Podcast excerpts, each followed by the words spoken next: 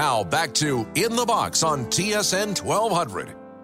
Sister Christian, oh, the time has come. And you know that you're the only one to say,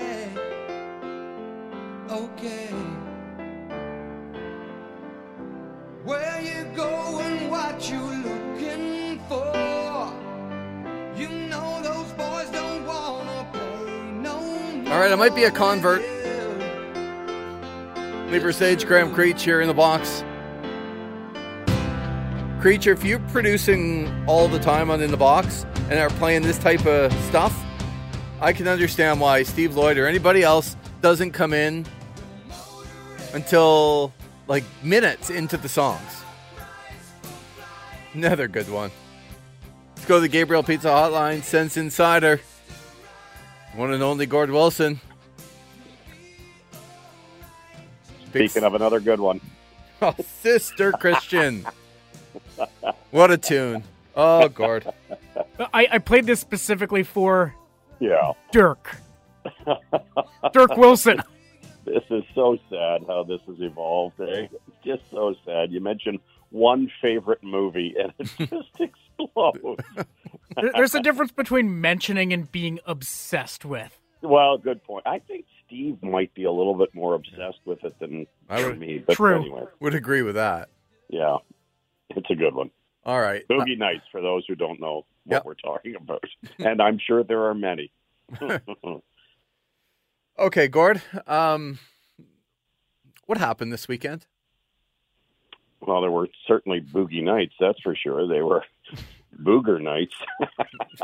um, I can tell you the schedule kicked in, and uh, I I know people are going, okay, excuse makers. And Tim Stützle last night was very quick to point out every team has a back to back, and the Senators have done very well in their back to backs. Prior to this weekend, I think they were six and three in their first game and six and three in their second game. So this tenth set of back to backs obviously didn't go well with back-to-back losses in Vancouver and one last night uh, in Calgary.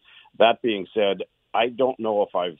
It's been a long time. I can tell you, it's been an awful long time since I've been a part of the second game of a back-to-back where the time change really did have an effect on the hockey team. It, it had an effect on all of us who traveled, and I know people don't want to hear this, and the players don't want to use it as an excuse, but it was reality yesterday, and you could see it in the game. You could see it.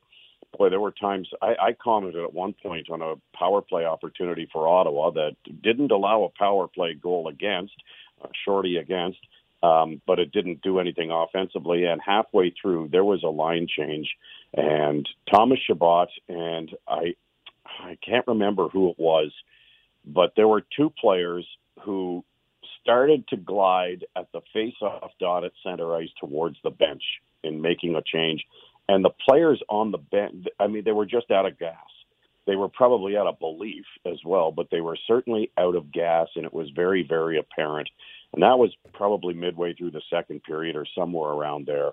It um, it caught up to them. Obviously, the physical nature of uh, the games that were played, the emotional game that they played against Seattle, and the time change and everything else. So, back to work tomorrow. Um, day off today here in Edmonton. Back to work tomorrow, um, and they'll face a, again a very tough-looking Edmonton squad that uh, coming off a disappointing loss in Toronto on Saturday. Sometimes when you're watching and media continually pointed out and pointed out and pointed out, you're just hitting the face with it, right? And that was the power play on the weekend. Yeah. Um, since the All Star break, I think I think they mentioned it about a hundred times on the broadcast uh, last night. But I get it. Seven power play goals for, seven shorthanded goals against since the All Star break, yeah. A- and Ouch. then it really it begs the question of what happens to this team right now in a spot where they clearly don't believe when they go out on the ice for a power play not only that they're not going to score but that they might be scored against. Like what can DJ Smith and the rest of the coaching staff do to change things up? Can they change the personnel? Is it a setup issue? What can restore confidence because the same thing, running the same thing back over and over again. I know it's been great for them all year. It's been Yeah. amazing until then. But Yeah. but in the most important time of the year, it has it's failed them. And so, what can you do now to try and change things up? Well, that's a good question, and obviously it's one that they're thinking of as well. And it's more than anything, you can just change the personnel on both units, and you just hope that something works. Uh, obviously, through two thirds of the season, everything was humming along nicely, and we weren't complaining at all about a power play that was top ten in the NHL. Uh, top five for the longest time. No one was complaining whatsoever, and obviously the nature of the business is to focus in on a lot of the negatives. And when the team is on the outside looking in, there are clearly more negatives than positives. And the five on five play was clearly um, a target of uh, attack, if you will, uh, or criticism, and for good reason, right? 27th, 28th. At times they were 30, 31st in the in the NHL in power in sorry even strength production. Five on five production was not good, and now when the power play takes a hit, it's it's it's obviously worth focusing in on. But at the same time, it has been the most successful part of this team's game consistently throughout the course of the season. This is the toughest stretch. Uh, I had mentioned the other night that um, the team had not gone more than four games without a power play goal, and something would have to give. Well, it didn't again. So now they've gone six or seven without a power play goal, uh, which is um, obviously an abnormal situation for this hockey club. So uh, the, the question now is you search for answers, and what do you do? Well, I don't think for a second that Davis Payne um, um, hasn't stayed awake at night thinking of different combinations and permutations that will turn this team into uh, getting a little bit more success with the man advantage. The problem is they haven't been completely snake bitten in terms of creating chances. And therein lies the issue. It's a fine line between creating chances and finishing those, and creating those chances and having them go the other way. And um, I, I'm not sure this team goes onto the ice.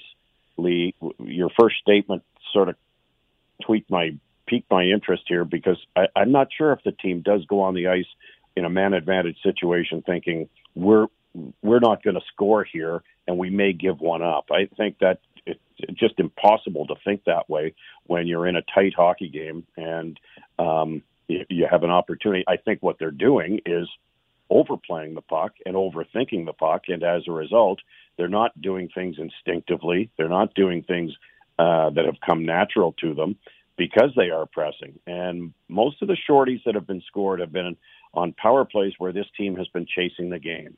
And um, that's an indication of uh, and there have been, believe you me, look at you. We can analyze the seven shorthanded goals against since the All Star break until we're blue in the face, and you'll see a different situation for the majority of them. But there have been a few where the team has just been sloppy, just careless with the puck, and um, that's inexplicable. Um, it's a sign of, as um, uh, Travis Hamonic said last night, some immaturity to the game. And Lee, I, I may even take the, the, the other approach that okay, we've got this here. The, the attitude is we've got this, fellas. We got a power play. Let's go out and get it done because we've done that in the past, and it's not happening now. And now they're trying to figure out answers.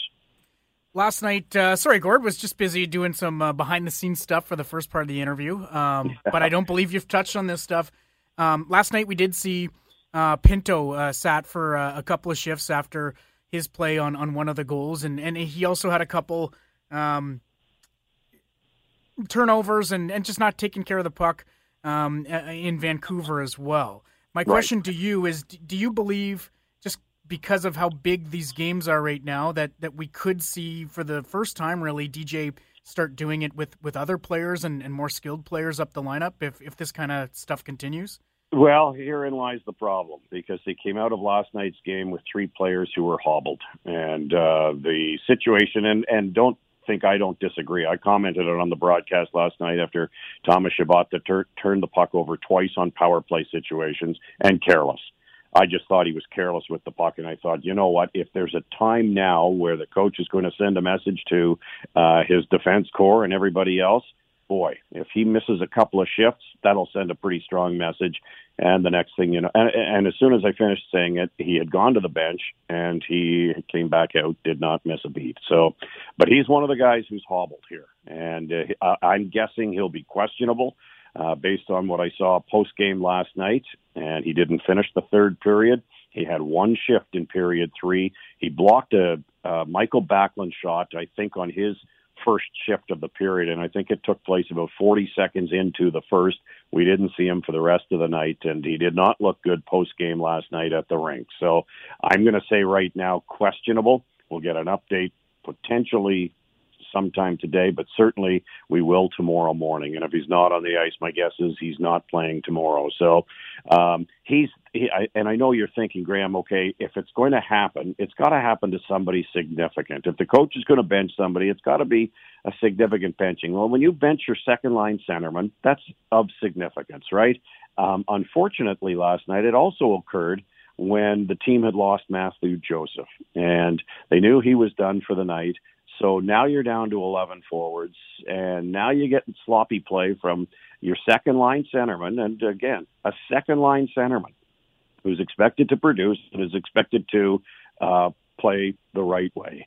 Well, the last two games, and and look, at I thought Shane Pinto's game against Seattle was fantastic, and in fact, to the point where I had a long chat with him afterwards and said, "You look like you're playing with more confidence," and and and and that's exactly what he was doing. He was playing with more confidence and and felt better about his game.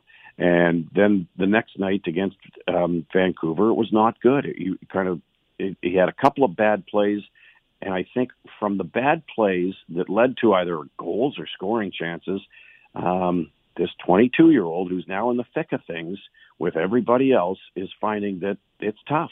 It's real tough, and you're playing a desperate team that uh, wants to extend a winning streak and prove the naysayers wrong. And I'm talking about Vancouver now, proving the naysayers wrong about dismantling everything and this, that, and everything else. Well, the Canucks had a hard, good game the other night. The Senators consistently did not, and from their top players, they didn't. And so um, it results in a, um, a, a drop in confidence. And from there, it kind of snowballs, and it did for Shane into last night's game. So to bench him for a couple of shifts um, does send a message to him, uh, but the team looks at the bench and the shortness of the bench, and you, you just really can't emphasize a point um, at that point in the game. Yeah, you got to coach to win. I think we we understand that. But while you're speaking there, Gord, I do think there's a lot of people thinking, okay, we don't disagree with what you're saying about Shane Pinto and uh, the way that you know if you make a couple of mistakes and sometimes you got to sit down and he needs to be a little bit better. I, I I think that's coaching and that's okay. Yep. I think where the the issue becomes is you look at shorthanded goals and Alex DeBrincat doing some flybys and Drake Batherson. I mean Drake Batherson and Alex DeBrincat are minus 55 combined. Oh, My, minus yeah. 55. And yeah. I think when you see and you watch, and I'm not trying to pick on those guys. I think Chabot's been careless. I think there's some other guys, I guess, that have more experience than a Shane Pinto that have not been sat down. Yep. And and then people go, okay, well, Shane Pinto's being sat down, which I think is the right move. If, if somebody's not playing well and they're making mistakes, sometimes it's easier to just sit down for a couple of shifts and kind of get the point across but people listening and people watching going, okay, well, that hasn't happened with other guys. And when you say that just two forwards, wingers, are minus 55 on the year, mm-hmm. that's, I know plus minus isn't everything. I, I get it, but man, that's a big number. It is a huge number, obviously. And um, I'll come back to your original point. You play to win, you coach to win, pardon me. And, um, you look at the depth of this hockey club. So if you want to sit Alex DeBrincat down for a couple of shifts, right, and you know that your third line left winger is out of the game because of a leg injury, your options are double shifting Brady on the second night of a back to back, where he has led by example physically uh, this entire road trip. You can throw in Dylan, Dylan Gambrell on the left wing if you like, and he hasn't scored in well now 45 games.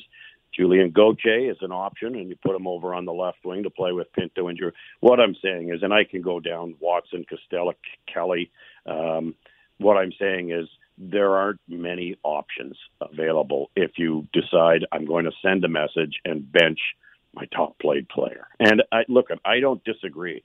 It it has to happen occasionally. There's no question about it, but there has to be the right time and place to have it done. And last night, the, with the situation of travel, the situation of two games in 22 hours, uh, it's it's not the right situation. Simple as that. But I I, I hear you. I mean, minus. I, I've looked at Drake's plus minus all all season long, obviously, and made comments on that. And I've seen Alex's, and he went into last night's game at a minus 21. I haven't added the two together. well, it's just glaring, right? And oh, then, for sure. and then I think, and maybe not even about last night. I think some of the context in which, at least I'm speaking, is the fact that we've seen a lot of flybys in the last like few weeks. And yeah. it, yes, they've won some games, and that's great. But I think when you're on the power play and you have three guys back and they have two, and the two guys are doing whatever they want and they score a shorthanded goal, you're like, what's happening here? Like yeah. the, just the cover the coverage in the in their own zone. But yeah. you know what? The, there's nothing to do now but move forward after a bad weekend. And here comes you mentioned the schedule. While there might not be a lot of back to backs, there's a lot of good teams. And it starts tomorrow, Edmonton, Colorado here. You got Toronto, you got Boston, you got Tampa, you got all kinds of great teams coming up. So, you know, to get back on that level where you start to believe again, I think the Sens were playing like they believed that they could get there. Even in the Seattle game, like yeah, the Chicago game, okay, I'm I can accept it's a one-off. Still didn't love the fact that they got hammered by a bad team, but they came back, they won the Seattle game. More the concern is now you've had two games back to back that haven't gone very well. You've given up 19 goals in the last four games. How are you going to stop the onslaught and start to believe again that you can win. And that's a difficult task when you're in Edmonton tomorrow. Well, it's a difficult task where you're anywhere, but certainly here in Edmonton uh, against a team that begins a run. Um, the Senators begin a run against a team that is in place uh, in a playoff spot right now, but not firmly in a playoff spot. There's the potential that Edmonton could get knocked out, but they won't. I'm telling you right now that Edmonton will be a playoff team. But they're the first of seven straight against Ottawa that are playoff bound teams. And that includes Colorado on Thursday, Toronto on Saturday. Then this team has Pittsburgh and Boston, and then it's got Tampa Bay, and then it's got New Jersey. So seven straight games against teams that are bound to make the playoffs this year. The Senators, when you look at strength of schedule, have the toughest of any of the teams challenging for a postseason spot right now. That includes Washington and Florida, potentially the Islanders and Pittsburgh, who are both in. The Senators, of their 16 games remaining, 11 are against teams that are in the playoffs. As it stands hmm. today, strength of schedule does not favor Ottawa. In fact, it's it's very very hard against this team. Then you couple that with the fact you've got two goaltenders who are 22 years of age, first year players who have never been in a tough situation before at the NHL level. Um, and are in the thick of things as far as a race is concerned. And I'm not saying Kevin Mandolese was the reason, or even Mads Sogaard was the reason why the, the Senators lost back-to-back games, but it's different. It's a different feel for the players in front. Mm-hmm. They know their margin of error is very, very slim. And um, unfortunately, there have been errors made on this hockey club that have ended up in the back of the net. So um, it, it's look, it, it, it things are not rolling the right way here for this team here right now. So what they have to do is just and I, I know you're talking about belief in themselves. Well, there's always going to be that belief. They know that they, if they play their game in the right way, they have a chance of winning the game. There is that belief that on any given night, any team can beat another team, but you need help along the way. You need the other team to have a hiccup or two as well. And in a two nothing game last night, there was a hiccup, right? Uh, San or pardon me, Cal- Calgary. I'll get the right team. Calgary turns the puck over in their own end when Markstrom is out of the net, and Stützle has an easy tap in into an empty net to make it um, a one goal game. Well, a minute seven after that, Calgary comes down and Huberdeau scores. I mean, it's just you can't have that happen, and it's happened too often to Ottawa this year. Okay, so you mentioned the goaltenders. They've been put in a tough spot here. I don't think they've been bad.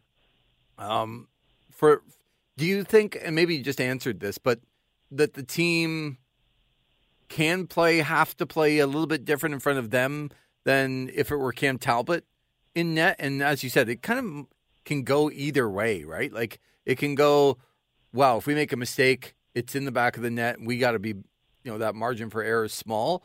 Or maybe we need to be a little bit sounder defensively in front of them and, and try and, and win a 3 2 game something like that. Like the, just the mindset of a team. I don't put any faults in those guys either. I think they've they've, Right. they've been pretty Yep. good, but the mindset of the rest of the team in front of them, for good or for bad, can change with young goaltenders in there. Yeah, without question. And I think the mindset has to be defense first. We have to tighten things up as a five man unit. There was a lot of scrambled play in the Ottawa end last night. There were a lot of backdoor plays that were wide open that Calgary didn't convert. There were a lot of uh, very quick odd man rush situations where guys were breaking through defensemen in the middle of the ice and getting quick uh, opportunities on on sort of give and go passes. There was there was just an attention to detail that wasn't there last night. But again, it's it's funny because in the Vancouver game, Claude Giroux hits the post. I think on the second shift of the game, and I believe in Chicago as well.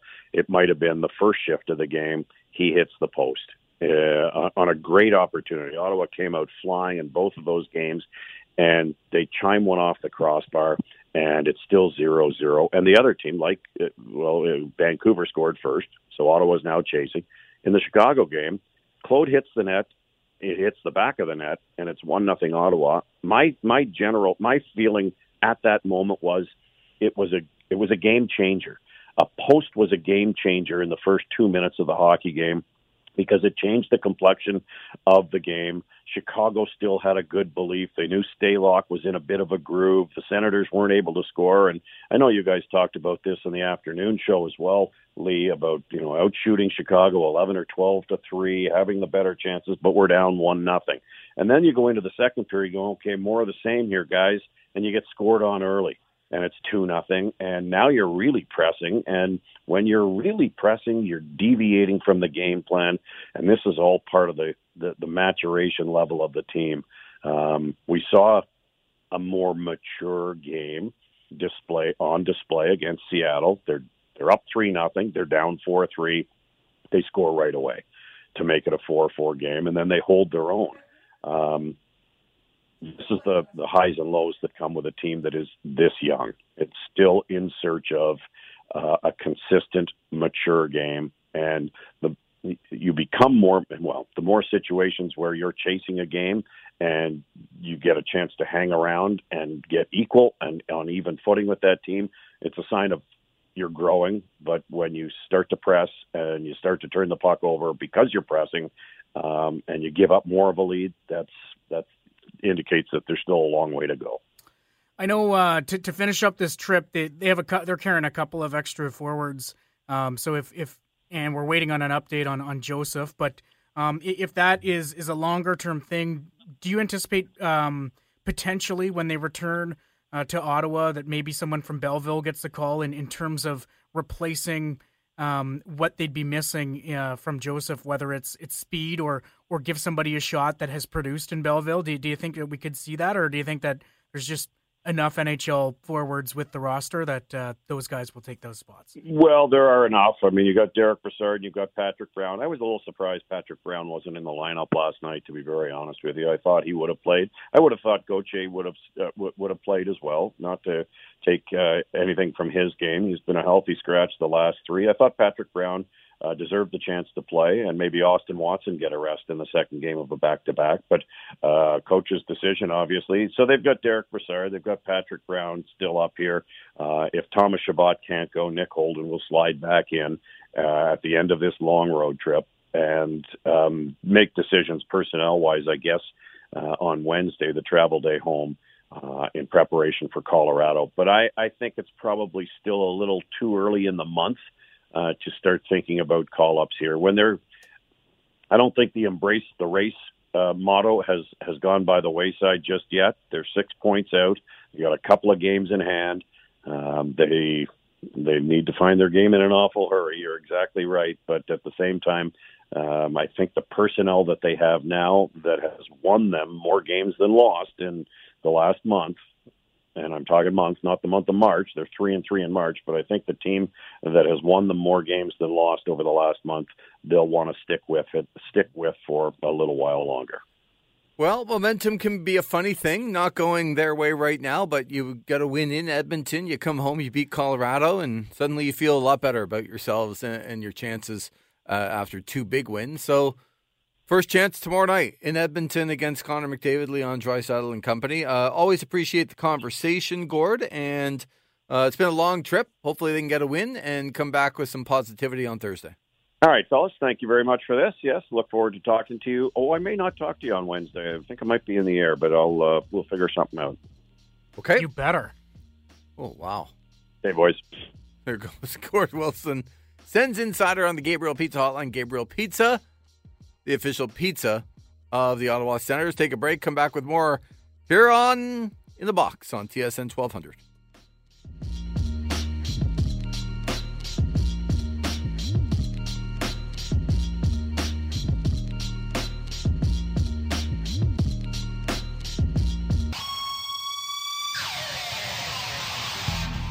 Now back to In the Box on TSN 1200.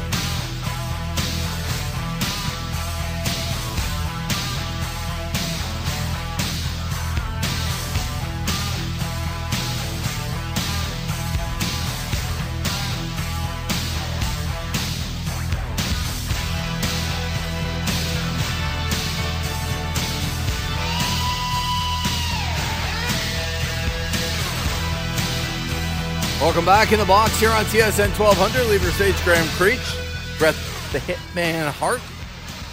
At least his music.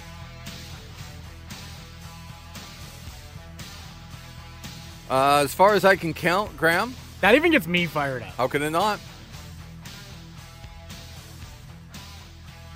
The hands out, the shades on some lucky fan beforehand. By the way, AEW is coming to Winnipeg this this week. Second that- time in Canada. Is that the Jericho factor? Yep, for sure. What, like, what's Uh, his role uh, aside? Like, does he have a management role there other than being a wrestler? Nope. Uh, but he is considered kind of the leader of the locker room.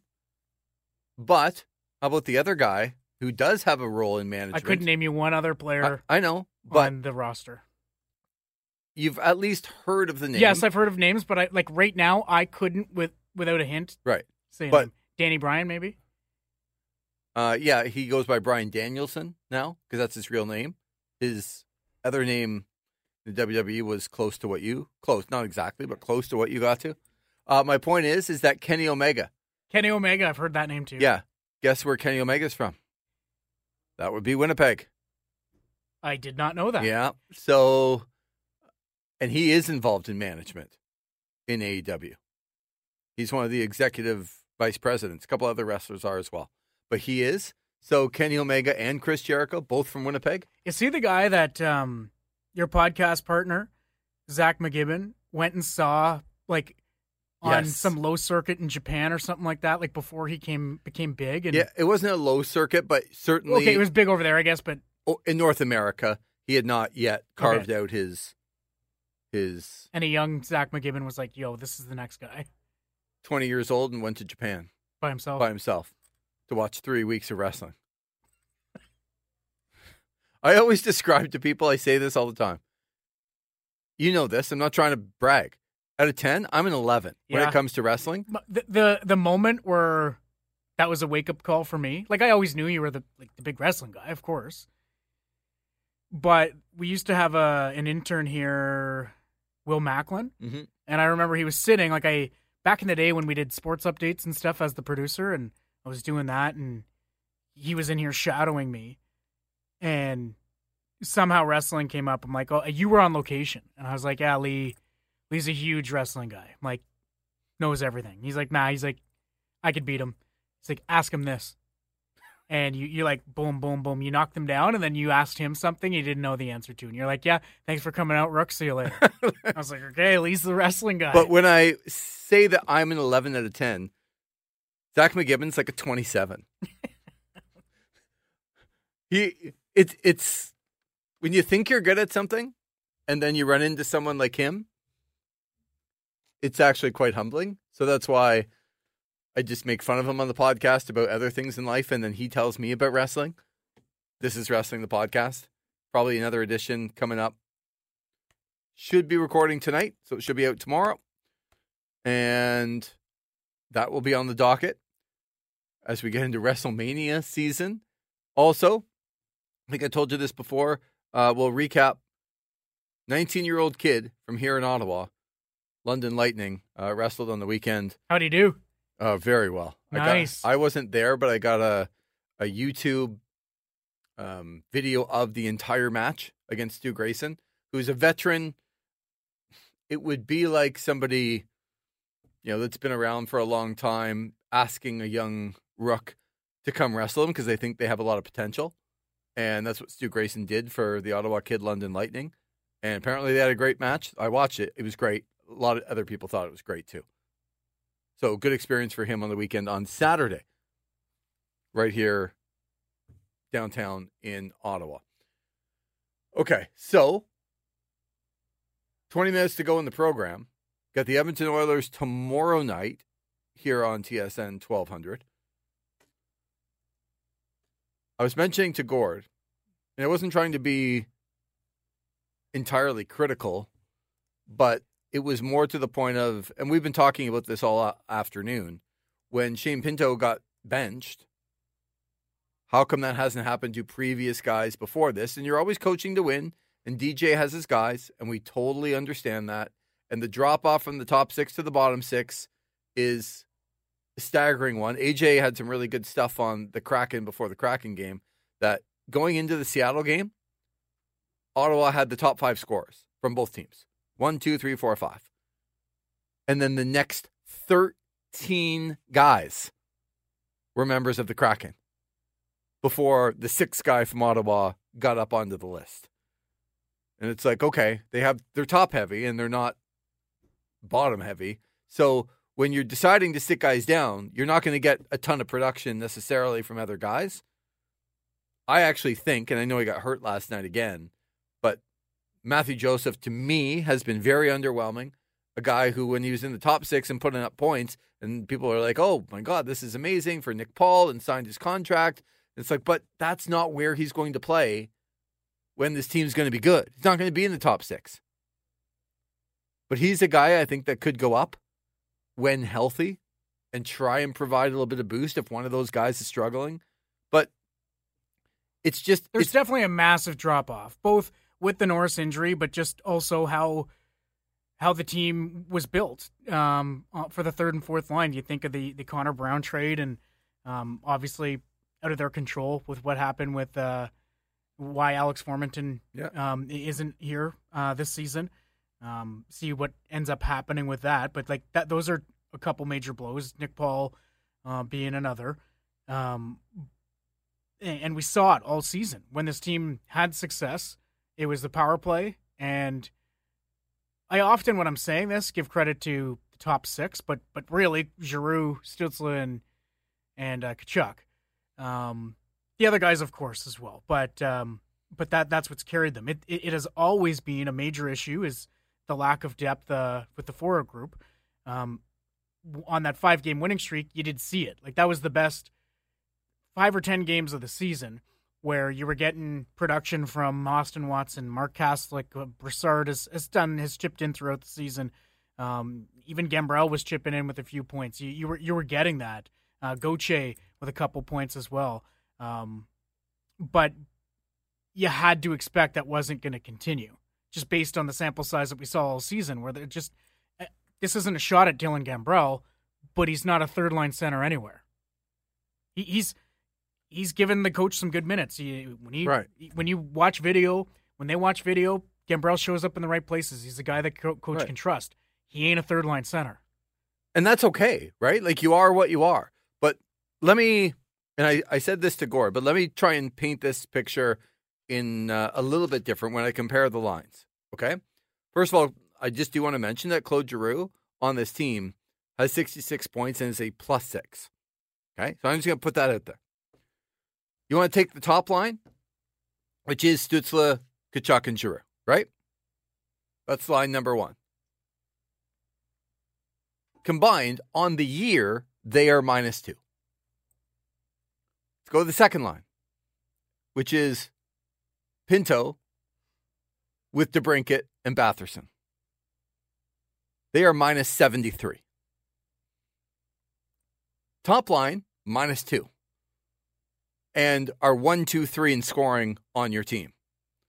Second line are four, five, and seven in scoring on your team and are minus 73. I don't know. Maybe at some point, It's a bit of a gap. yeah, maybe at some point, either some defensive work from the coaches, guys sitting down, maybe switching it up. That's what, and I think your Ma- point um, with Gord, it wasn't necessarily Sunday night in Calgary, Right. but earlier in the season. Hey, Chabot. Hey, Batherson. Whoever. Yeah. This isn't acceptable. You're going to miss a couple shifts here. Yep. And then down the road, maybe, maybe it's improved. Who knows how they react to it? But uh, yeah, I think that was your point. It's not specifically. I want to see these guys sat Sunday night, Especially because Joseph got earlier in the hurt year, and, yeah. and that kind of stuff. Yes. It was earlier in the year because at this point, I just don't know what's going to change. I'm hoping that it changes, but I'm not sure exactly what's going to change. Uh, we'll take another break. We'll fire you up for the drive coming up and look forward to tomorrow's game day. Back in Edmonton against the Oilers. Lee Versage Graham Creech in the box here on TSN 1200.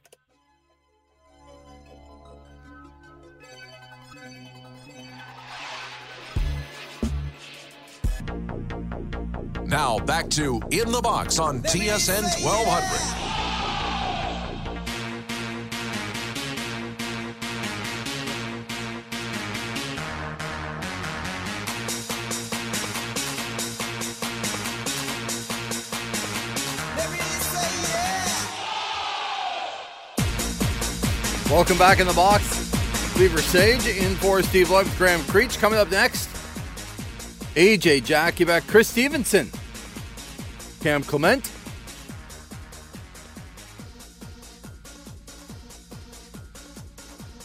A lot of good texts coming in. Rue, the problem. Uh, DJ having trouble motivating the players. Fire the coach, shake up the dressing room. They're not going to do that now.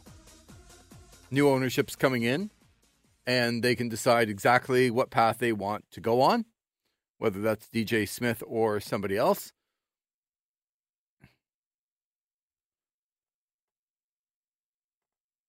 Zen Lee, who's the greatest wrestler of all time, and why is it the Ultimate Warrior? Graham, if you could just block that person, uh, that would be great. I'm just kidding. You know what? He- the Ultimate Warrior has one of the best ever. What's going through your mind right now? What do you think I'm going to say? uh, entrances, music, kind of pump up, Hulk ups, shaking the ropes. McDonald's glasses from the 90s. Okay. that was not it. That that glass was sick.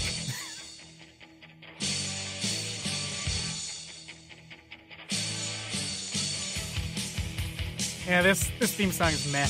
Yeah, it's meh. Definitely wasn't going to say that. I keep seeing missed calls for and bad calls against that should have our coach showing some kind of emotion on the bench, but every time the camera pans over to him, he's just chewing gum with a mildly disappointed look on his face. Need to see some kind of emotion here. Look at Giroux by comparison. Uh, I don't know. I don't know. I feel like What does like that I've really seen do? a number of times DJ kind of blowing a gasket, disagreeing with something, and and even if he doesn't in a situation where you might want it, if exactly what's what's that going to do? I, I think I like I like emotion in some some areas from a head coach, but also your players take on your identity. So if if you're losing control and Yeah. yeah, it, I don't know, maybe an issue to some people, not to me. The only time I could even hear this issue is if something so egregious happened. My best example of this of all time is Rick Campbell. Rick Campbell in front of the media was Mr. Even Keel, right? You're blowing my mind right now. Well, Rick, you blew our minds with sometimes a lack of things that you said in the media. But when he talked to his players and behind closed doors, he wasn't necessarily like that. He knew what to do to sort of drive up the emotion on his team without doing that in front of people. And the one time he did it, the one time was on a call so egregious that after video replay looked at it and didn't change it, he threw the flag again to challenge it twice.